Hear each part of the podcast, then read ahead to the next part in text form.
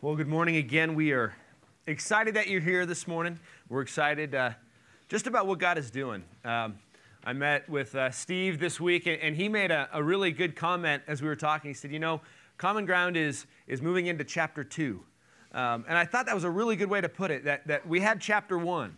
Chapter one, where we started in a yard. Uh, chapter one, where we then bought a tent and we were in the tent. Uh, then we moved up here. Chapter one of trying to get groups formed and going and, and leaders ready to disciple, knowing that we don't want to be you know the biggest church in town we want to see the city church and so we need people who can dig into and serve others so we have to raise them up knowing it was going to be a slow process and now we're transitioning into chapter two chapter two where we're running out of space uh, chapter 2, where we got to figure out what to do, where we're not going to be as comfortable, maybe even in chapter 2 as we were in chapter 1. Um, but it's exciting because God is moving. Uh, we've heard over and over just from people saying, I experienced God. I experienced God here and, and in groups. And even right now, what that outpost group is going through with Annika, God is at work there. And there's good things happening through that. And so it's helpful to think, okay, we have a next chapter coming, and it's not going to be easy. It's not always going to be easy. But what it's going to take is, is us giving ourselves to what God wants to do through us. Here at Common Ground, our mission statement is to expand the kingdom of God in our lives and the world around us. And as we give ourselves to God and He changes us to be more like Jesus, that's what we mean by expanding His kingdom in us. He has more and more control over us. Then He can use us. He lives in and through us to make a difference in the city and in other people's lives. And so that's why we're going through this series. We have two weeks left in the series we're in now about life change. You know, life change doesn't, or people don't change, do they? And you've probably heard that, that people don't actually change. But the truth is, Scripture teaches life change isn't just possible, but it's expected for the believer. For the person that gives their life to Jesus, things are going to happen, change is going to happen. And how can we see that happen in our lives? Because if we want to be part of what God is doing, if we want chapter two for Common Ground to really bring glory to God, it means each of us is going to give ourselves to be changed by Him and see change and then move on to give that to others to help to serve others. So we're in Colossians. We're going to be in Colossians chapter 3 this morning as we look at is life change possible? And we're moving now into what's going to be very, very practical. Let me pray. Father in heaven, all glory belongs to you. You are the creator and the sustainer of all. You created by your word, through your word. Your word was made flesh, and his name was Jesus. And through Jesus, you brought reconciliation to all who would by faith accept Jesus as Lord. Through Jesus' death on the cross, you bought our forgiveness. You redeemed us. We didn't deserve it. We know that, but we're so grateful. We love you. Holy Spirit, we ask you to be present here with us this morning. Do what you want to do in our hearts. If we have hearts of stone, I pray that you would take those hearts of stone and touch us and make them hearts of, of clay, of flesh, clay that you can mold into your image and use us for your glory. We know that's where blessing resides when we are going your way. We love you. In Jesus' name, amen. See, have you ever known one of those people that's just a natural athlete? Maybe you're one of those people. I hate those people. when I was in college, I, uh, a bunch of friends started a basketball team and they wouldn't let me play on it. And so I started my own basketball team with all the people that weren't allowed to play, and we fouled out every game. But, but for me, it was, you know, I'd go out there and play, and well, at least he has hustle. Maybe you've, you've heard that phrase. He's not very good, but he's got hustle. Well, those, those natural athletes, those people that just have it, those people also need to practice. You know, just because someone has everything they need, you know, athletically, doesn't mean they're just going to be successful in any sport. They have to go practice. I remember watching some of those kids in high school, uh, both sides. I remember the ones that were just gifted naturally, they could just go do, but maybe were lazy and they didn't give themselves to it, and so they didn't excel the way some others who were gifted and then practiced. You know, those basketball players, they were gifted, but then they'd go out and shoot and shoot and shoot. Those were the ones that would excel, that would move forward, you know, in their sport. In many ways, it's the same with us in our spiritual life. We, as Christians, and by a Christian, we, we mean Romans 10 9. You confess with your mouth Jesus as Lord. You believe in your heart God raised him from the dead, you will be saved. If you've done that, you believe that about Jesus, now you are a Christian born again, saved, made new. You're given the Holy Spirit to dwell in you. You have everything needed. You're like that natural athlete that can jump real high and run real fast and just, just get it. You have all everything you need. But just like the athlete needs to practice, they need to do something. There's some things that we need to do in order to be changed, to continue to change. There's some things that we need to participate in in this walk to be who God wants us to be. Colossians 2 is going to get very specific over the next two weeks. But it starts in Colossians 2 6. Look back, we, we, we studied this a couple months ago. But in Colossians 2 6, he says, Therefore, as you have received Christ, Jesus the Lord, so walk in him. As you received Christ, now walk in him. And that's what we're looking at. How do we walk in him? Last week we looked at Colossians 3 1 through 4. And the big thing that we looked at was our identity that you can now walk right because of what God has made you to be, who He has made you in Him. That in Him you are saved, you are raised. Colossians 3 1, you, you, look there. It says, If then you have been raised with Christ, so that's part of who you are, raised from the dead. Before you're a believer, you're dead in Christ. When you become a believer, you're raised from the dead. All of, all of sin's power over you is broken. You're raised. So then he says, keep seeking the things that are above but who we are in Christ, new creations, saints, loved. We'll see more of this next week. Great stuff. Because of who we are, now we can walk rightly. When I was in junior high, uh, I uh, had some friends kind of going the wrong way. Maybe you've been there. Uh, we were getting into skating, and they had cool skateboards, and I had this really lame one, but I couldn't afford a good one. But, but part of, at least back then, part of skating was this rebellious attitude. And so I dabbled with that rebellion a little bit. Um, and I remember one day I was at youth group, and we had our church building here, and we had our youth, youth house over here, and we were in the youth house, and we were moving over to the church building for, it was like 50 yards. But we went out, and my youth pastor said, Hey, Derek, why don't you ride with me? I'm like, It's just like right there. Why would I get in the car? So I get in the car with him, and he starts telling me the things he's known that I've been doing. I'm like, How does he know these things? But the gist of the conversation was, That's not who you are. That was kind of the gist. Here's what you've been doing. And he wasn't telling me, stop doing those things. He was telling me, that's not who you are. That's not who you are. You're, you're, you're a son of God. I know your family. You love Jesus. So why would you act like that? That's not who you are. And I thought that was a really, really good way to do it, a really good way of saying it. That's not who you are. So as Christians, can we go this way? Can we choose sin? We can, because we still live in these bodies. But why would we? It's not who we are. And it's not where joy and blessing is found for us and it's not where his kingdom is going to expand and be useful for him. So today, we're going to look very specific. Maybe, maybe you, like me, have experienced that. And by the way, that time in junior high wasn't my last time uh, of acting not like I was. And maybe you've been there. Maybe you're there now. Now, maybe you have things in your life that are preventing you from, from flourishing. And by flourishing, we mean the joy, the peace, the love that God has planned for you in your life.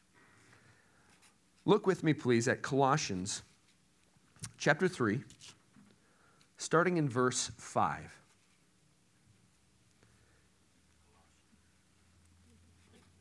Put to death, therefore, what is earthly in you sexual immorality, impurity, passion, evil desire, and covetousness, which is idolatry.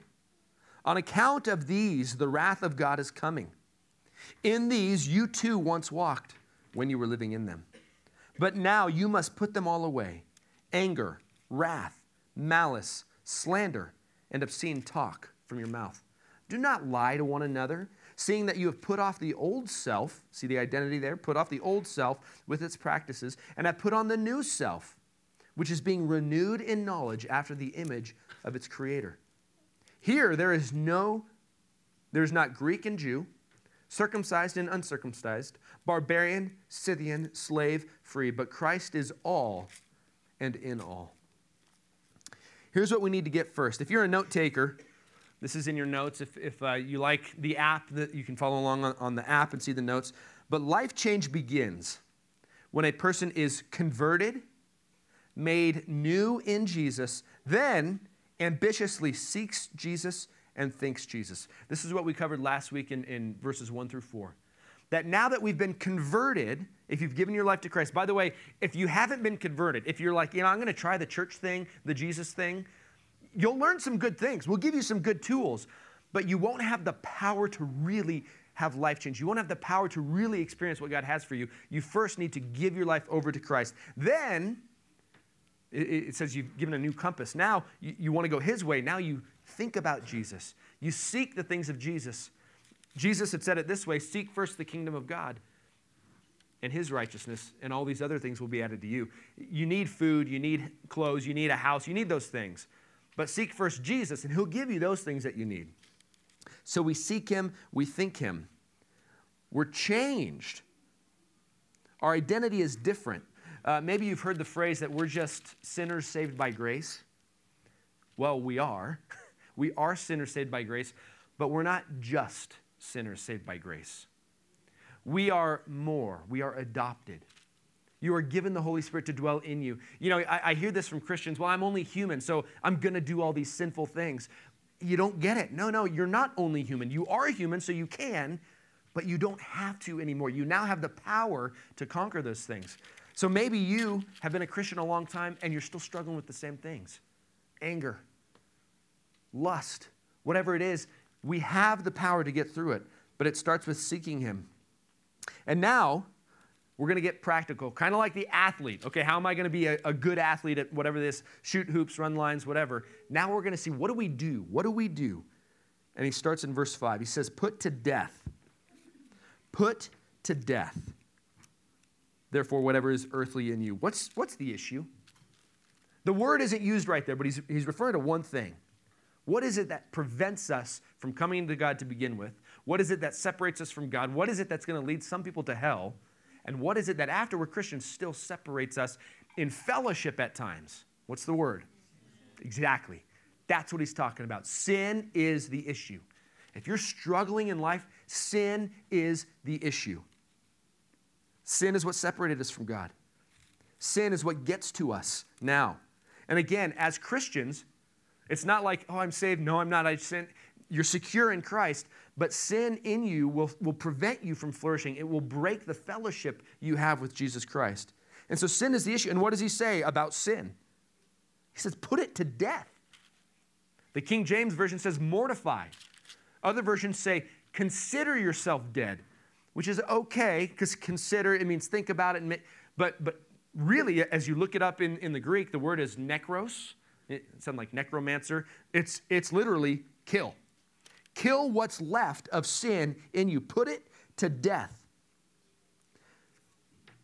One of the uh, dictionaries said it this way, and I thought it was great. It says, deprive of life or energizing power. Whatever is energizing sin, deprive sin of that. So the picture I had is, is of a, a kid with a rabid dog. And dad says, You got to go shoot. You know, this is back in, back in the olden days, farms and stuff. Um, you got to go shoot that dog. That dog's got rabies. Well, instead of going and shooting the dog, he, he takes the dog down into the basement. And he goes down and he feeds the dog. And, and so the dog is hidden away, but, but he's still kind of taking care. And someday that dog's going to bite his hand off or get out and kill somebody. Rather, sin, we can do the same with sin in our lives. Okay, I believe in Jesus, but you know what? I've got this, this one here.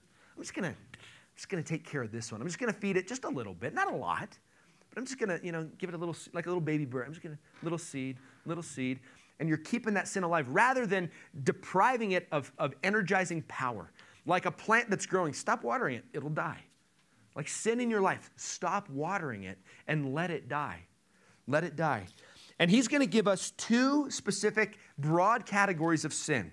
Two categories of sin. The first one is sexual sin.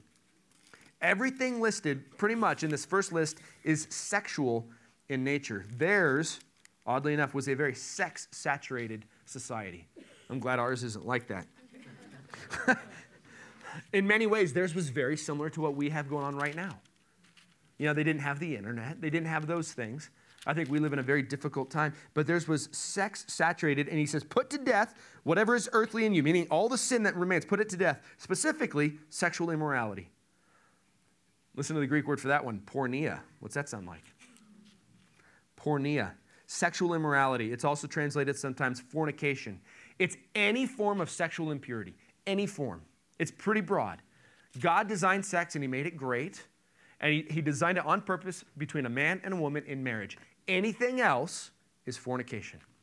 Anything else is fornication. He says, put that to death. Have nothing to do with it. Deprive it of energizing power. You know, and this, more and more, this is affecting women as it has affected us men forever, uh, but just because of the society that we're in. How do you deprive that of its energizing power? There Are movies you need to not watch?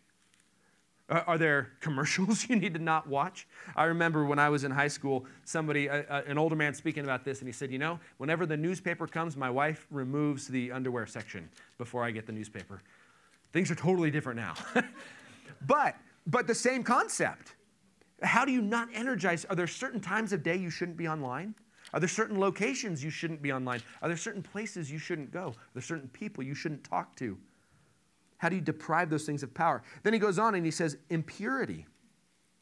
Sexual, uh, sexual immorality, then impurity. Impurity means exactly what it sounds like impurity, uncleanness in thought, word, or act. Similar to, to fornication there, but a little bit broader. It includes your thinking.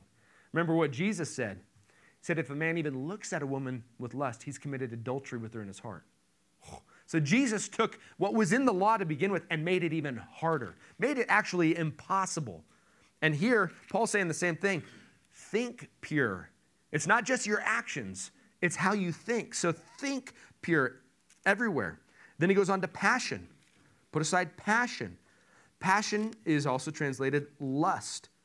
And that can be for, for sex or for other things. It can be for food. But what is it? It's an uncontrolled desire. Desire is not a bad thing. God created desire. He created good things. But this is an uncontrolled desire. This is a lack of self control. And then he, he says evil desire, similar to passion, but a little bit more general. He's using all these words that overlap, and it's like, where's the line between this word and there's not one. Basically, anything that has to do with sexual sin, be done with it. It's not who you are anymore. Have nothing to do with sexual, sexual sin, either in action or thought. Remove anything in your life that feeds these temptations. It's not who you are. And these sins will not lead to human flourishing. We need to make a note here before we go too deep into this. We got to be careful that we're not creating religion.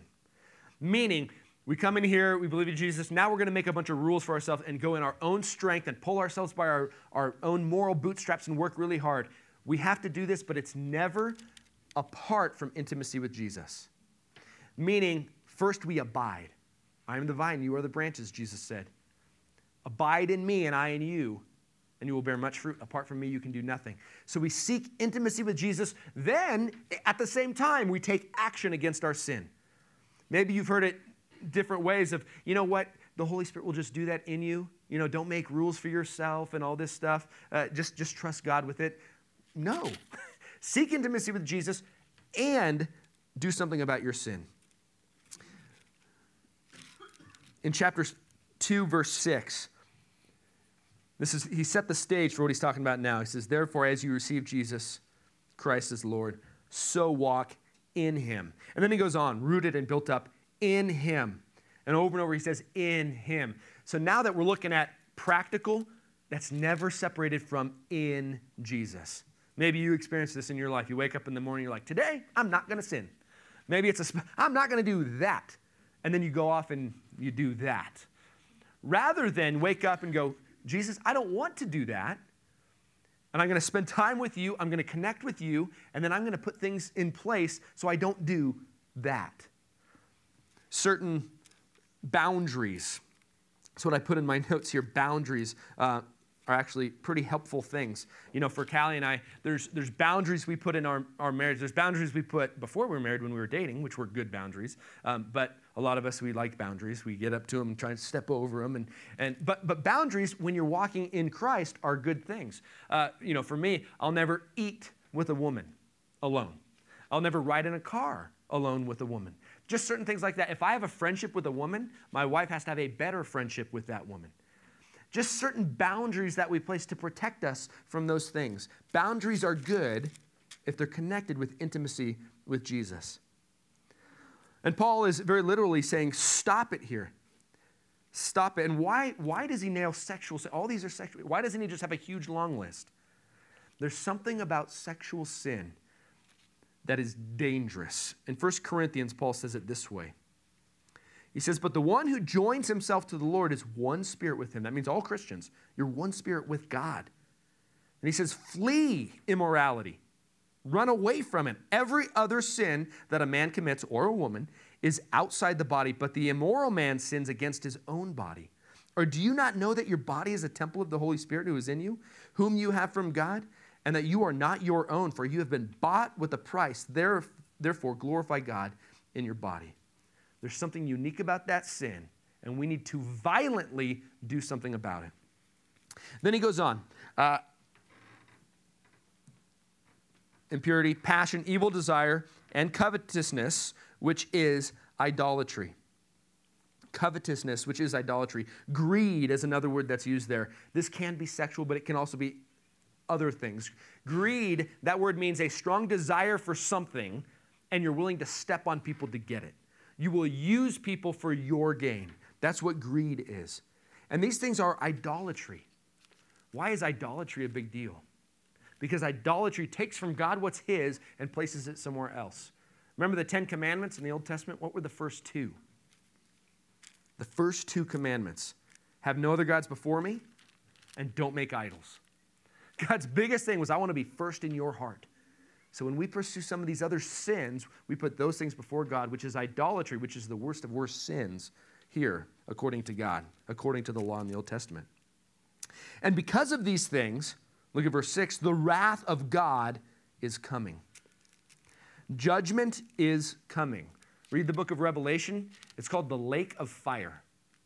The lake of fire is prepared for Satan and his demons, but it's going to be used for non believers. It's going to be used for the disobedient. It's because of these things, these sexual sins, that the wrath of God is coming and all other sins. By the way, there was, there was a period in history where sins like this ran rampant and God judged. He used a flood. He only saved one family. He used a flood. He said, I'll never do that again. So he gave us the rainbow. I'm never going to do that again by water. Next time it's going to be by fire. This is a big deal because judgment is coming. Judgment is coming. And it's because of sin that judgment is coming. But there's another thing that we need to, to recognize. There's a danger as Christians for us to go, oh, we are fearing the judgment. Guess what? we don't have to fear the judgment. If you're in Christ, you don't have to fear the judgment because you are not, as this verse says, sons of disobedience. You are not a son or daughter of disobedience. You are son or daughter of the king. You are holy, just in Christ. Can you still do these sins? Yes. Will you be judged for them? No. Is that an excuse to do them? Heck no, Paul says in Romans. May it never be, by no means. You can, but it's not who you are anymore. So, because of these sins, judgment is coming. If you're a believer, guess what? You avoid that judgment, which is exciting that we don't have to be judged. But it's not about our actions. So we're not creating a list here of things to be right with God. We're, we're looking at a list because we're right with God. Now, let's let these things become a reality in our lives. First one sexual sin. Look at verse 7. He says, In these you too once walked when you were living in them. This is all past tense. You once walked in these before. Don't, so don't be too judgmental on those people because you were there. And now you're not there. So make sure you're not there because you're not there anymore. Now you're here. Move forward. But now, verse 8, he changes his analogy. First, it was put them to death, kill them. Now he uses a, an analogy of clothing, like taking off an old jacket. But now you must put them all away or take off anger, wrath, malice, slander, and obscene talk from your mouth. Do not lie to one another. These are all relational. These are relational sins. Do you know that your spiritual life is very, very personal, but not private? Do you know that God wants you involved with other believers? For us introverts, that's a little scary. But that's what we're called to. We're called to live in community together. They will know you are my disciples by your love for one another, Jesus said. Meaning, we have to be together. We've talked about it here before the, the dance of the porcupine. You take two porcupines, winter comes, they get down in a hole, they're cold, so they get close. Well, guess what? They got these quills. Poke! Oh, got to scoot away. Now I'm getting cold. Scoot back. And there's this dance of the porcupine where we keep poking each other. It's the same in, in life. It's the same in church. It's the same in a family. We're a unit. We are a family. As a church, we are a family. But guess what? We also still sin. We also mess up. We also hurt each other. That, that poke of the porcupine. So it takes work. It takes work to be in these relationships because they're so important. And here he, he nails those things that are tempting in the church that we need to be done with. Take these off. I, I think he changes the analogy because the sexual sins, I think we would all agree, those are bad. We should have nothing to do with them, although we might still struggle with them. Some of these relational sins, we cover up. We think it's not that big a deal, when really it's a huge deal in the community of what God would do through us. Relational sin is just as damaging as the sexual sin. He says, put aside what? Anger and wrath.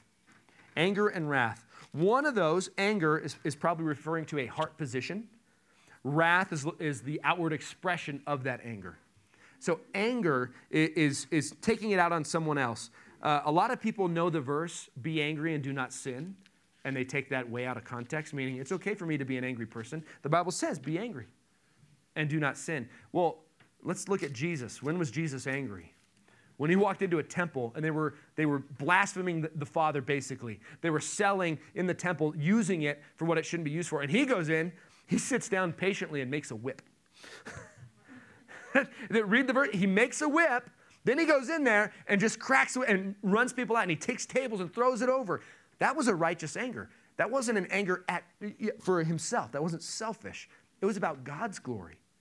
Isn't most of our anger selfish? Isn't it?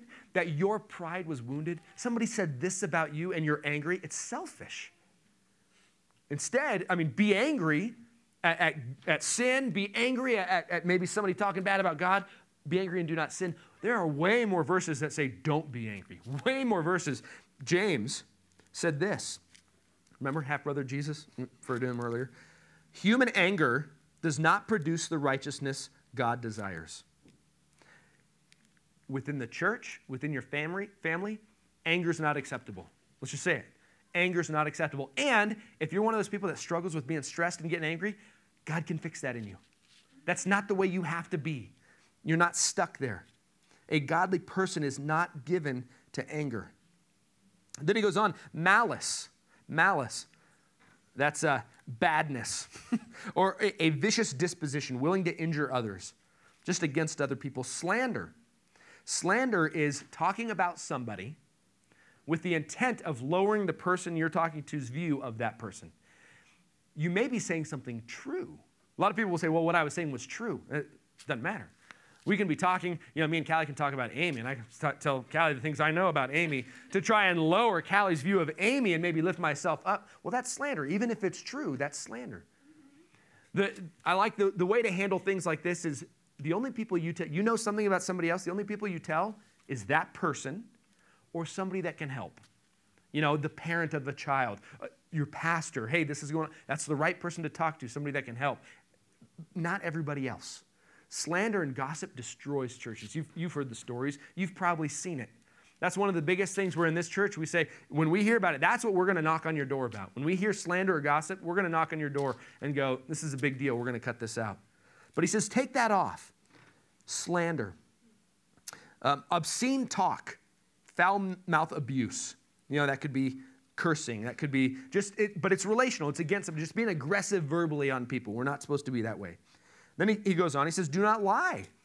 Really, what he says is stop lying to one another. Stop doing something you've been doing. Cut out the lying. Your relationships are really, really, really important. That's the literal translation.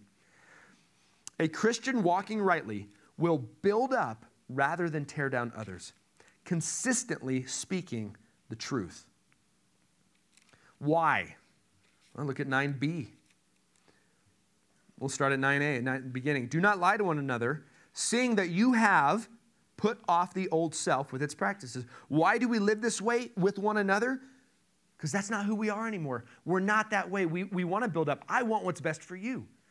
Because of Jesus in and through me, I want to build you up. If I see sin in your life, I don't want others to know, but I want to come alongside you and help build you up so you can be successful. And hopefully, you with me, and you with the person next to you, and you with your husband, and you with your wife, and you with your kids, you with your neighbor, all that stuff. building one another up. Uh, and here he talks about, look at verse 10. He says, Because you're new and have put on the new self, which is being renewed in knowledge after the image of its creator. This is a concept we need to get. Okay, so we can we can get this list of do's and don'ts and go, ah, I'm falling short. Here he uses the word renewed. This is a process. We're made new like this. There, there's three theological terms the Bible talks about. One, uh, uh, justification. You're right with God because of what Jesus did on the cross. Done deal. You have your ticket to heaven because of what Jesus did. Glorification is the other one. And we saw this last week. When Jesus comes back, we will get new bodies. We will be glorified with him forever. Awesome. Between those two, there's another word. It's called sanctification. It's a process, and look at that verse 10, by which we are made more and more into the image of our Creator. Who did we see in chapter 1 and 2 was our Creator? Jesus. This process by which we become more and more like Jesus. Justification, God's work completely. Uh, glorification, God's work completely. Sanctification, mostly God's work, but we cooperate with this one. We can choose not to. So I need, uh, I need somebody. Andrew, you stand up real quick? All right. You're a football player. Yeah? Oh boy, lineman. Yeah, but you throw the ball some, right? All right, throw me the ball. Not, not bad, not bad. Now, I want you to throw it to me left handed.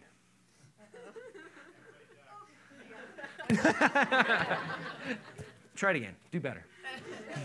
Left handed. Thank you. Sanctification, the process, is like learning to throw left handed. We grow up throwing right handed. Before we know Christ, sin is part of who we are, it's what we do. Then we give our life to Jesus. We're made new, we're given the Holy Spirit, but now we got to walk that way. We got to make, make our life look like the truth of what we believe, and it takes practice. It, you know, if Andrew and I just stood here and threw left handed all day, we'd get better at it. We'd get better. The Christian life is the same way. As we give ourselves to the process, and we join in, we partner with what God wants to do in us, and we get better and better at what might first be our, our inclination to lust. Boom, we get better at not. You know, walking down the street, you see the billboard. I didn't. I wasn't even tempted to look this time. You know, somebody talks bad about me. Oh, I want to go talk bad about them to somebody else. Maybe that's your first response. As you give yourself in intimacy to Jesus, you get better. Your first response might be, oh man, what's wrong with them? You know, maybe there's something going on in their life. Well, why am I thinking that? I need to call them. What?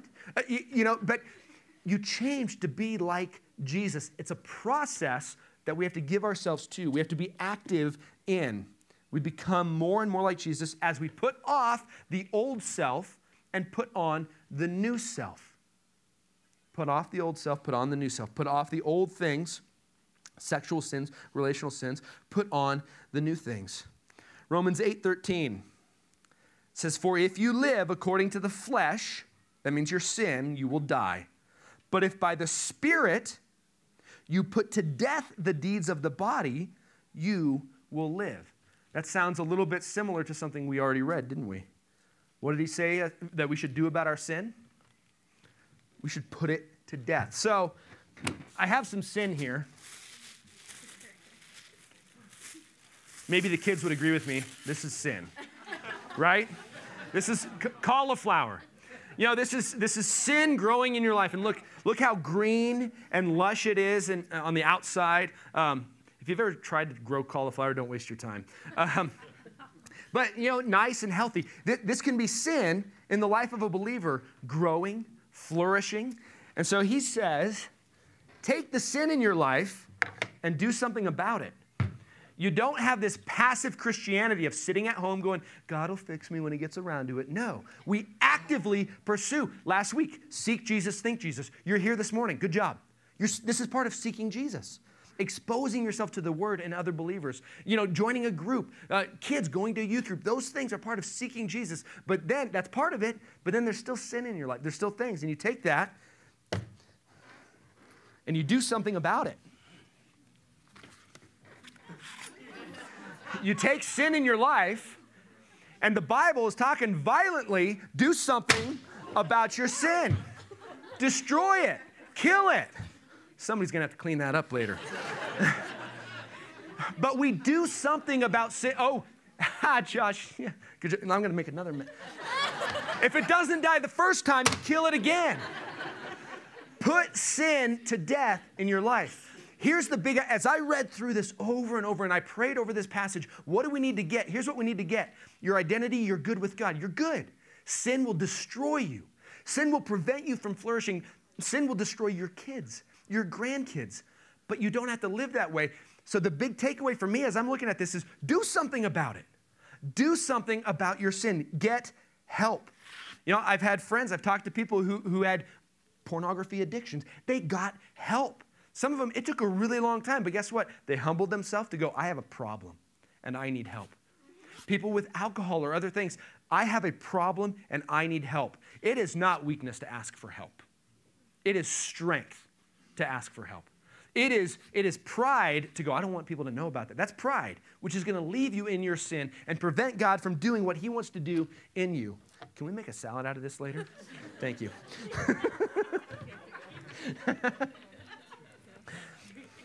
but we put sin to death. No more passive Christianity.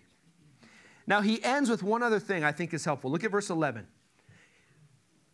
He says, Here, by here, he means within the kingdom of God, here within the church, here among the community of believers. Here, there is no distinction. There's not Greek and Jew, circumcised, uncircumcised, barbarian, Scythian, slave, free, but Christ is all and in all. They had value distinctions between people. Rich were here, slaves were here, men were here, women were here, men and women were here, here, kids were here. They had all these values, you know, Jews here, Samaritans here, everybody else here. They just, they had these levels. They said, in the church, done with that. Anywhere the gospel has gone, women are elevated. You know, our, our world has a bad history of, of women being put down and men being lifted up. Wherever the gospel goes, that changes. Maybe not as much as it should, but it changes. Kids, kids were not all that important. And Jesus takes a time out from teaching and he says, Let the little children come to me. We don't know how big of a deal that was in that culture. Let the little children come. Adults, you just time out. I know I'm serving you time out. Kids, come here. Let's talk to you. He just took kids and he, and he made them more important. He lifted them up. Within the church, there is no racism. Racism in the church makes no sense. A Christian racist, what's that? A Christian sexist, what's that? Equal. And so within the church, again, this is still relational. Relational we see each other on an equal footing. We, we, we, are all valued before God, and we bring that value to one another. We're going we're to transition now to communion. Communion is a time where those who have, by faith, placed you know, their life in Jesus' hands, they believe Jesus died on the cross and rose again. Jesus says, Do this in remembrance of me. We, we, uh, we take a piece of bread, remembering Jesus' body. We drink a little grape juice, remembering his blood. Because what we're talking about, this life that's possible, is only possible because of Jesus on the cross. And so we're going to have this time together where, where we take it. Uh, the way we do it here is we come down these aisles, um, take it, and then go find your spot, sit in your seat and pray. But, and I would ask this here's what we're going to do today. In addition, in addition to taking communion, which is what we do to remember Jesus until he comes, it's an act of worship.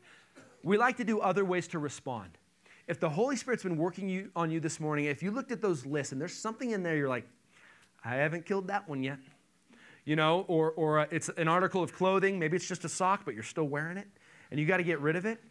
This is going to be a, an opportunity for you to acknowledge that and make a commitment to do something about it. So, in, in the seat pocket in front of you, or if you're in the front seat underneath you, you will find a piece of cloth.